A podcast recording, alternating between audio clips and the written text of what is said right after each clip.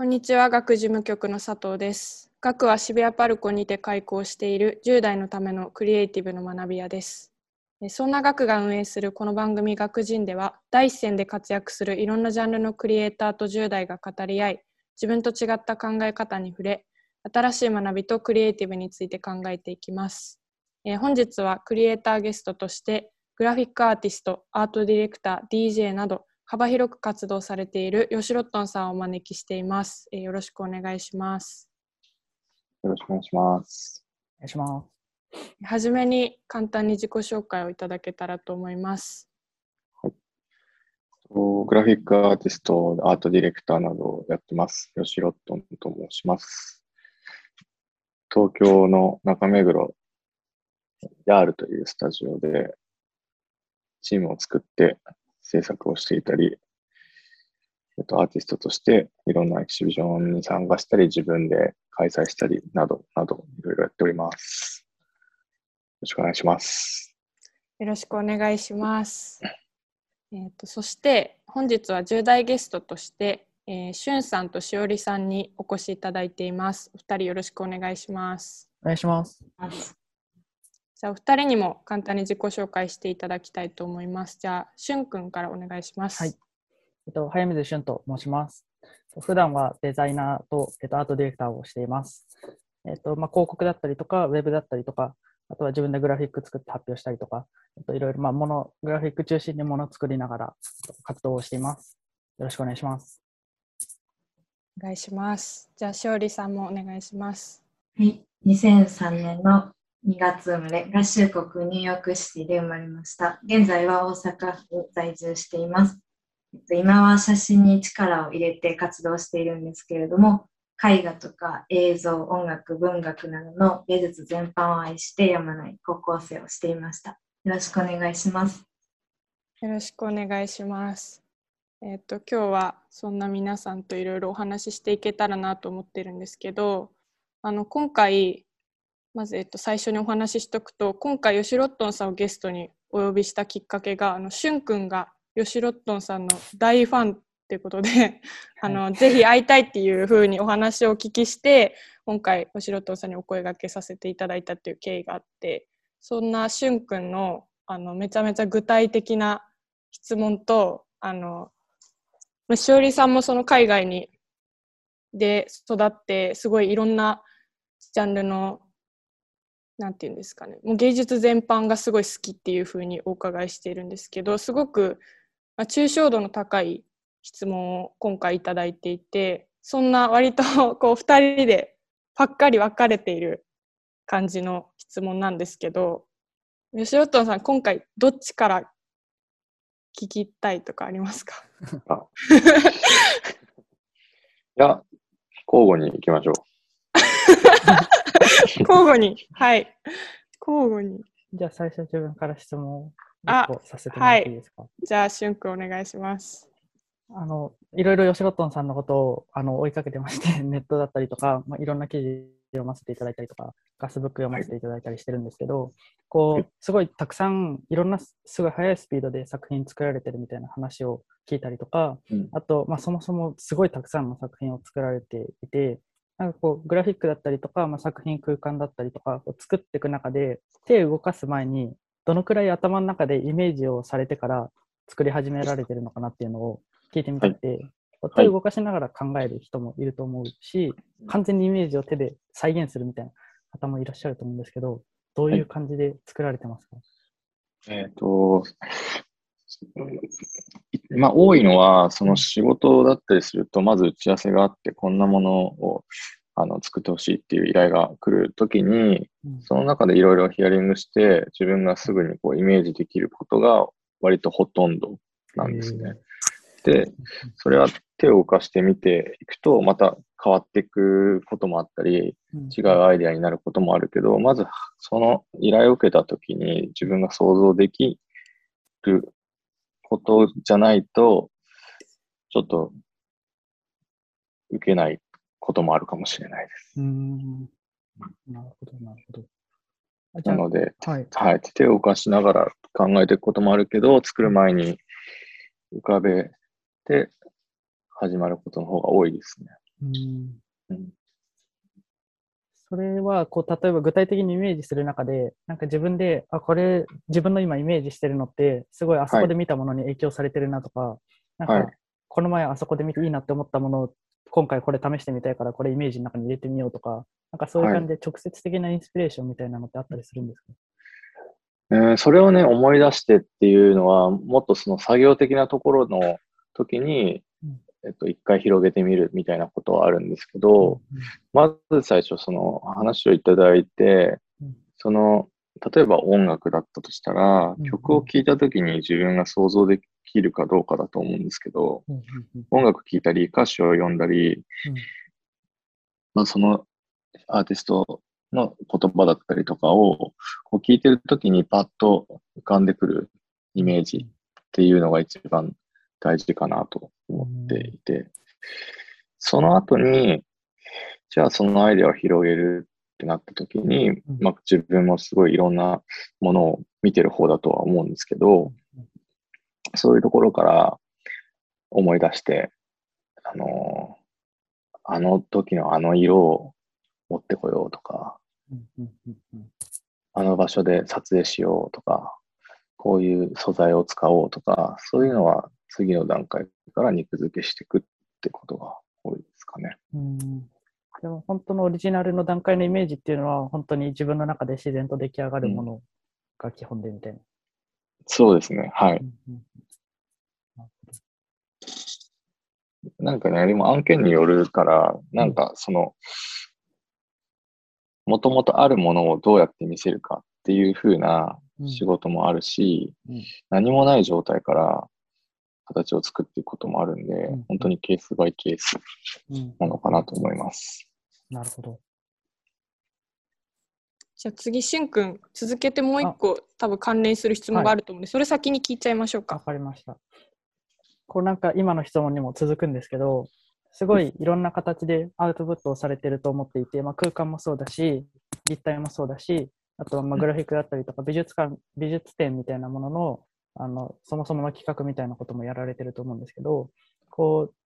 全然違うアウトプットの方法がある中で、これだけは変わらないみたいなことだったりとか、必ずここから入るとか、これは絶対に意識してやってるみたいなのとか、なんか振り返って共通してる部分だったりとか、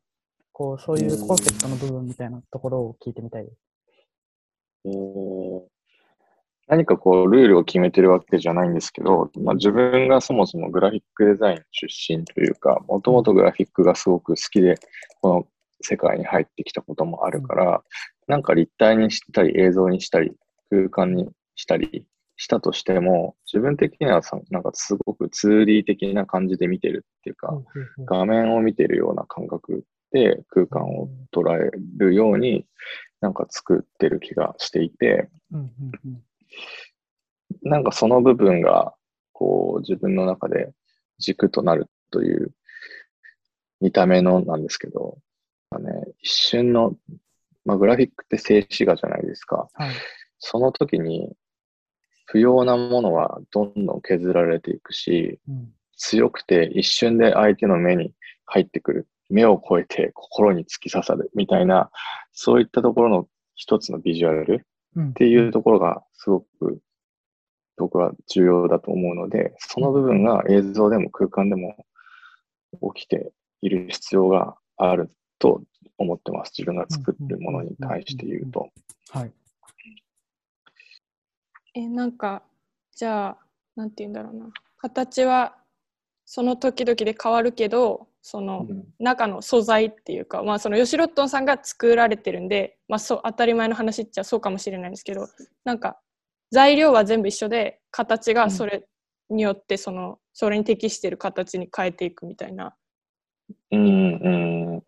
そうですね。まあ、形っていう具体的なことよりは、うん見た時のインパクトとか、あの伝わる速さというか、うんそういうところで、わかんないですけど、こう、紙を広げて、うん。割ってみたときに、いいなって思う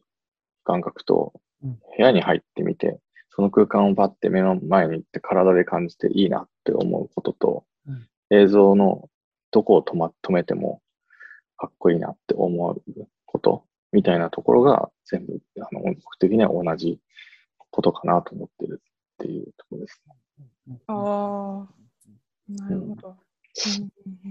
例えば、もともと吉ロットンさんってグラフィック出身でっていうお話を今されてましたけど、はい。こう、なんだろう、映像を作るときは、こう実際、まあ、グラフィックも今はそうかもしれないですけど、こう下にデザイナーだったりとか、ビデオグラファーとかが、下っていうか、まあ、一緒にやっていくのがあると思うんですけど、はい。その時にアートディレクションをやられてる時に、こう、どの辺までこう介入するっていうか、すごい専門的にマイクロマネジメントみたいなするされる方もいると思うし、うん。なんかすごい自由にやってみたいな方もい。ると思うんですけど、その辺っていうのはなんかどういう感じでか関わってるっていうか進めていますか？えっ、と、まず僕のチームにいる人たち全員がプロフェッショナルな人だから、うん。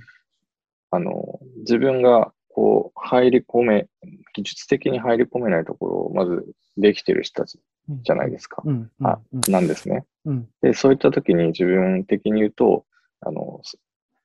伝えれる、伝えることとしてできることは、うん。技術的なこととか言っていうよりは、本当にただ見た目の話なんですよ。うんうんうんうん。まあ、ストーリー、映像とかで言うとお話になるから、あの、その内容についても自分が伝えることとか、もっとこうしてみたいなことはあるけども、ほとんどの部分で言うと、見た目の部分で、もっとこうして、こうしてとか、そういったことは言うんですけど、うん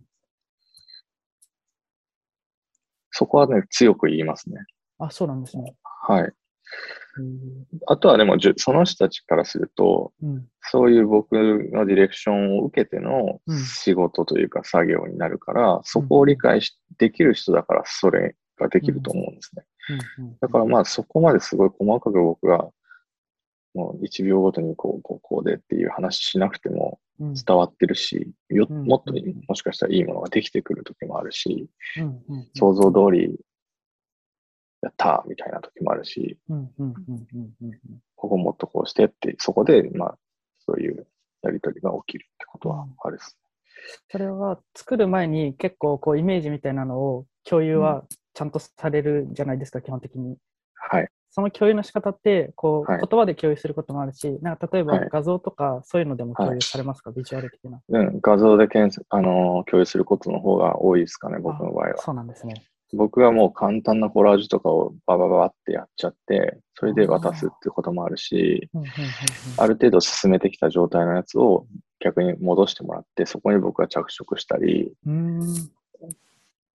こういうイメージなんだよねっていうのを戻すとか、まあそしたら1、2回のやりとりで割とスムーズにいく。まあそれは自分が、えっと、もう何長年うんその人たちとこうやっていく、やっていってるから、そこのやりとりがスムーズになるっていうところもあるかもしれない。ああ、確かに。なるほど。すごい。なんか、しゅんくん、10代からの質問っていうよりも、すごい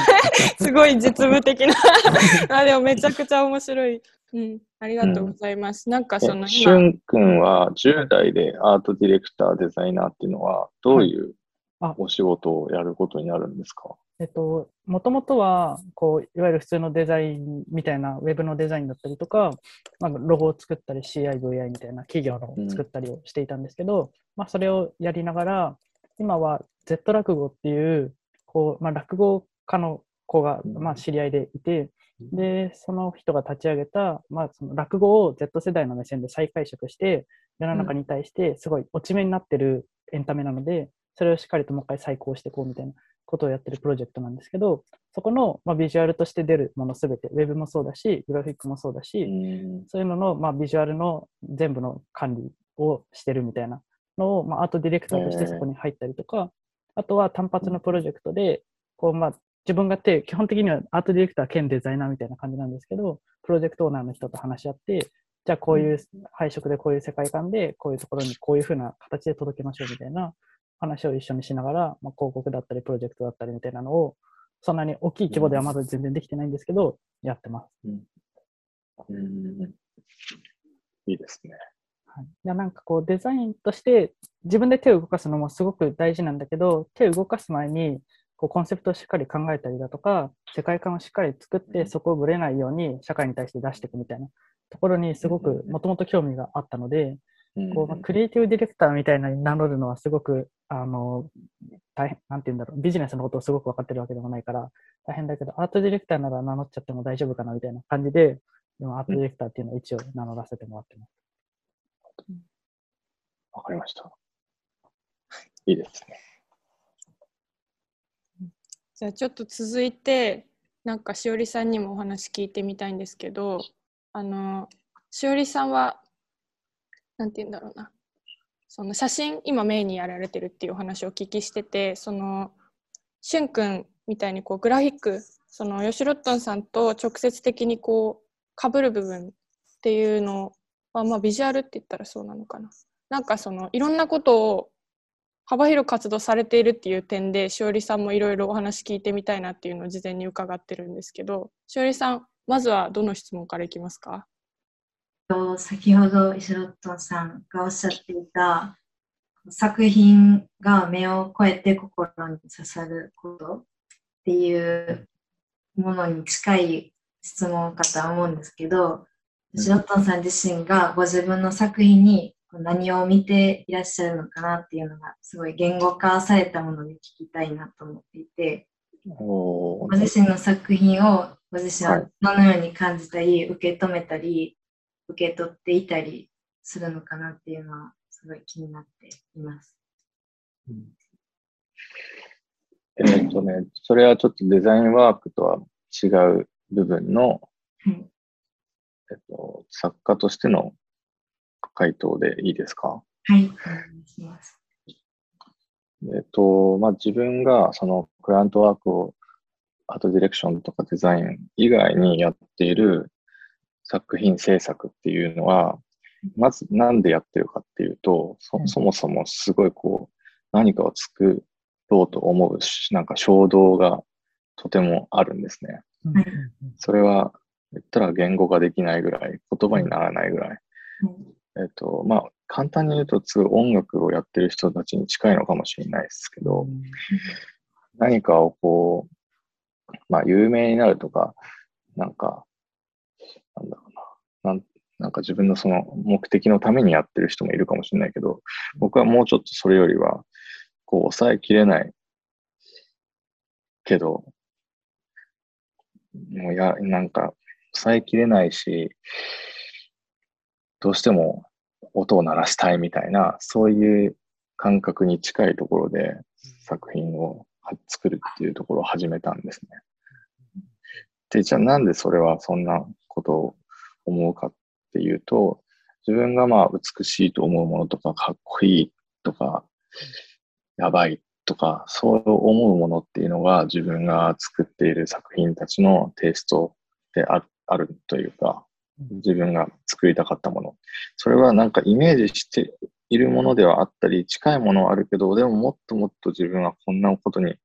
興奮するし、作って人に見せたい。それでまた誰かとつながりたいっていう気持ちがあるから、結構作るんですね、まず。で、でもそこだけじゃなくって、それは、じゃあ何をモチーフにしているかっていうと、まあ、すごい子供の頃から見ていた空だったり、ずっと宇宙とかに興味を持っていた自分だったり、なんかそういった生きていく中での環境の中で、もう心のその奥底に残残ってるかとかあり続けてる、そういう感覚っていうのを自分の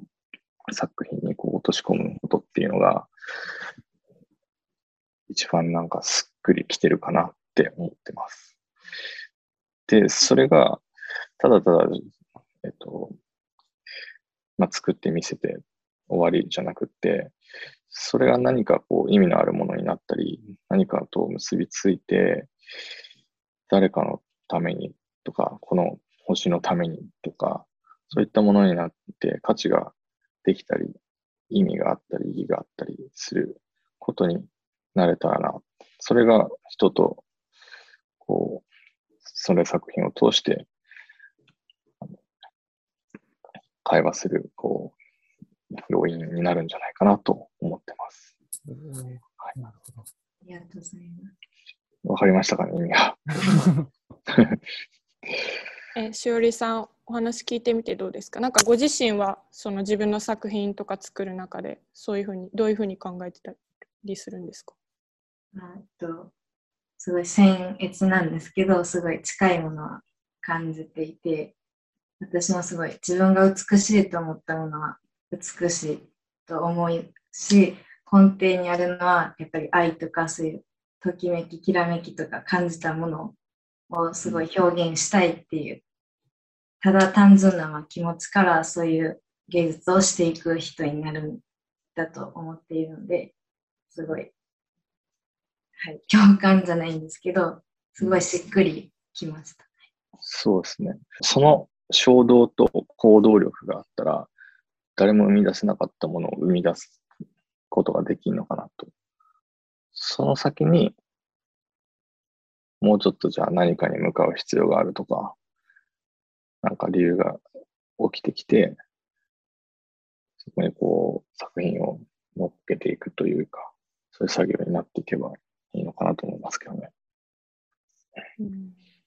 あと一つなんですけど、吉ロットンさんの作品から見ても、吉ロットンさんがおっしゃっていることからしても、すごい宇宙に共鳴されてると思うんですけど、どこが何にそんなに宇宙に惹かれるのかなっていうのが気になっています。もう、えっとですね、単純にむちゃくちゃやっぱ大きいものだし、はい。毎日様子が変わるし、でも美しいし、はい。謎だし、はい。せもう想像、想像できるほどのもっと奥に行ってるっていうか、もっともっとどでかいものが宇宙かなと思っていて、それ以上に惹かれるものって何かありますかねって思ったときに、あの見た目の部分で置いて言うとですけどね、それで言うとないかな。っ思って宇宙が一番すごいんじゃないかなって思ってます。でも宇宙のことわかんないし、そこを調べようにも調べもないから想像するしかない。想像っていうのはそうやって自分で作ってみてることの想像にもそこがつながるし、じゃあ見えてあるこの地球の部分っていうのをすごい見つめてみるっていうことも、あの、やるようになったし、でも見えてない、そういう音の世界とか、そういったところにもより興味を持つことにもなったですね。なりましたね。そういう精神的な宇宙でもあります。うん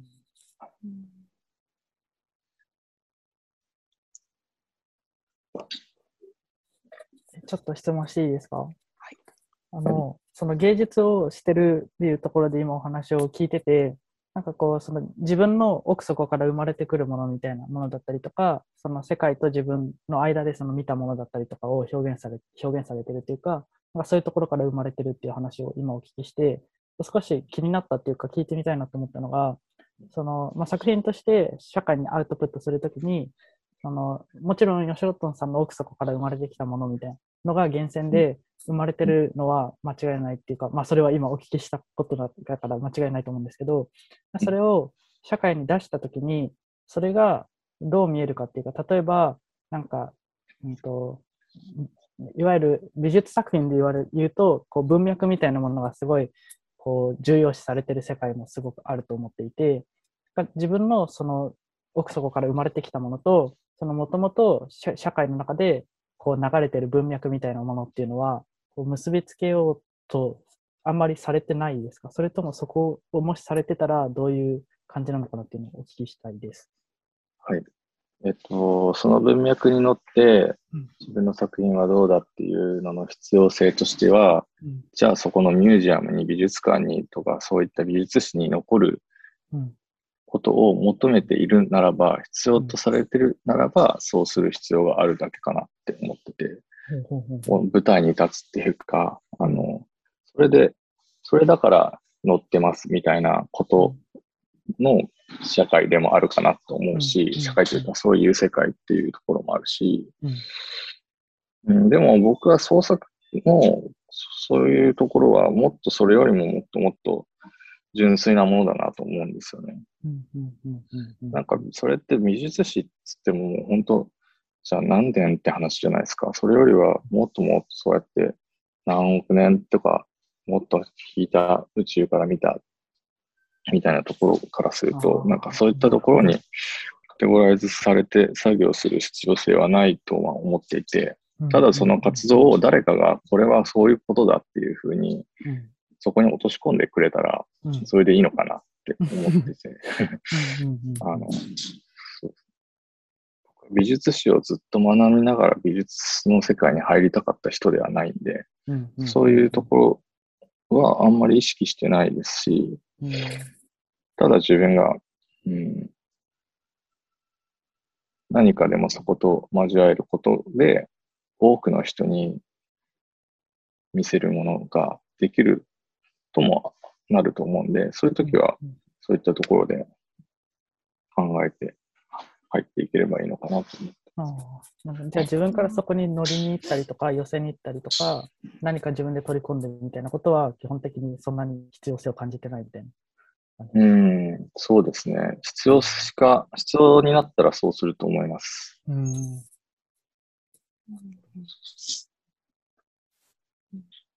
なんかあのヨシロットンさんのインタビューを私もあのいろいろ拝見したんですけど